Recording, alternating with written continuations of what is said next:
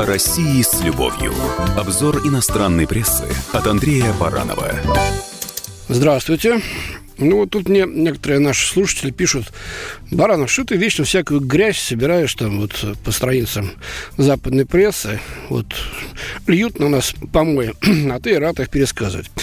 Но я бы рад найти что-нибудь получше, э, но очень редко встречается это. Ну, специально взялся, смотрел все эти дни, наскреб кое-что, и сегодняшний обзор будет в основном, вернее, практически весь состоять из хвалебных э, оценок российской действительности. Итак, вот авторитетная британская Financial Times удивляется. Пять лет назад российская экономика балансировала на грани когда в марте 2014 года западные страны наложили на Россию мощные экономические санкции, которые в сочетании с резким снижением цен на нефть могли поставить Кремль на колени. Тем не менее, по многим показателям, российская экономика с оборотом 1,7 миллиарда долларов, похоже, сегодня в лучшей форме, чем была в течение некоторого времени. Рост идет медленнее, но стабильнее. Был создан суверенный фонд на 124 миллиарда долларов, экспортеры нашли новые рынки, а импортеры – внутренние альтернативы. Некоторые аналитики экономисты считают, что Москве следует больше опасаться резкой отмены санкций, чем введения дополнительных. Ведь если США однажды проснутся и снимут все санкции, а за ними, читай, и их сателлиты в Европе, будет большой приток капитала, валюта взлетит, и политика правительства будет подорвана. Вот такой неожиданный взгляд. Ну, посмотрим теперь с другого ракурса. Немецкая Дивельт констатирует, боевая мощь России велика как никогда – такой вывод был сделан в исследовании известного Института оборонных исследований шведского Министерства обороны.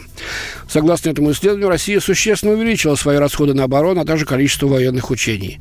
Армия России в состоянии победоносно вести региональные войны по соседству и одновременно участвовать в боевых действиях в Сирии и на Украине. Ну, насчет Украины у страха глаза великие, как известно, да?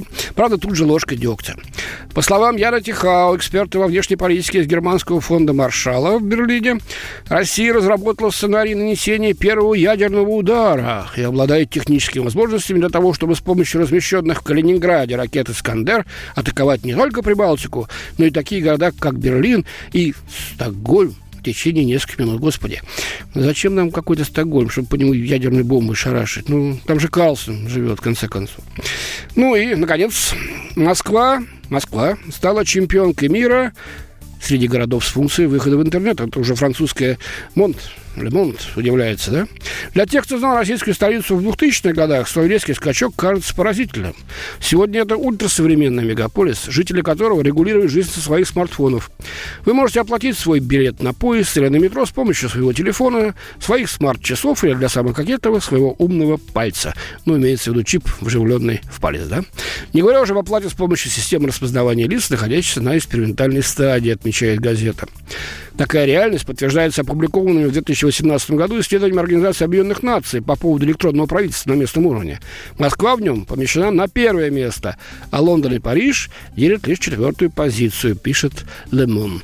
Ну, вот так вот иногда и, так сказать, интересные, положительные э, вещи находят в нашей действительности наши иностранные коллеги, журналисты за рубежом. Побольше бы таких. Спасибо. С вами был Андрей Баранов. О России с любовью. Обзор иностранной прессы от Андрея Баранова.